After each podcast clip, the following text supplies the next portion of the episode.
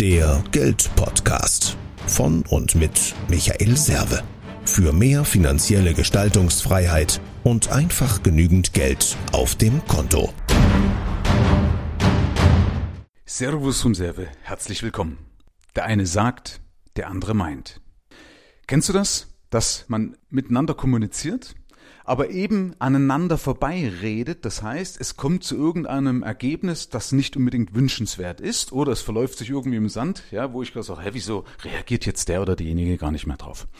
Was meine ich damit? Immer wieder werde ich damit konfrontiert, dass Menschen irgendwas in den Raum schmeißen und andere sofort drauf reagieren, ohne zu hinterfragen, wie es denn gemeint war. Und ganz ehrlich, das ist ganz gefährlich im Leben, gerade wenn du auch im Verkauf zu tun hast, wenn du anfängst, in Sachen rein zu interpretieren.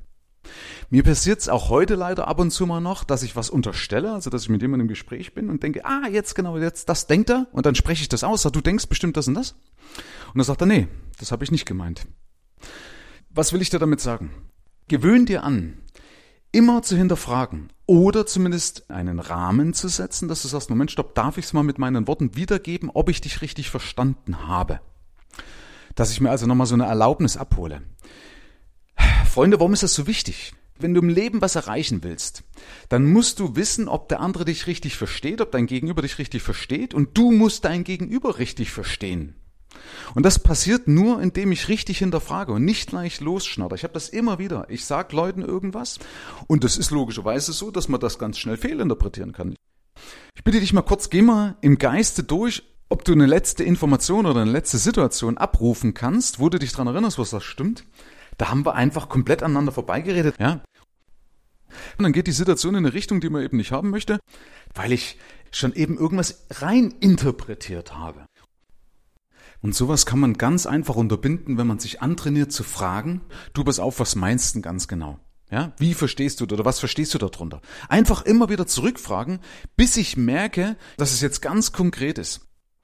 Der Vorteil übrigens an dieser ganzen Geschichte ist auch noch, dass wenn du zum Beispiel im Verkauf bist, sich der oder diejenige das alles selber verkauft. Deswegen muss ich in die Tiefe reinfragen und kann nicht einfach oberflächlich abhandeln. Das gibt also dem anderen ein gutes Gefühl. Das gibt vor allen Dingen dir auch ein Gefühl der Sicherheit, weil du weißt, ah, okay, ich bin wirklich der Richtige.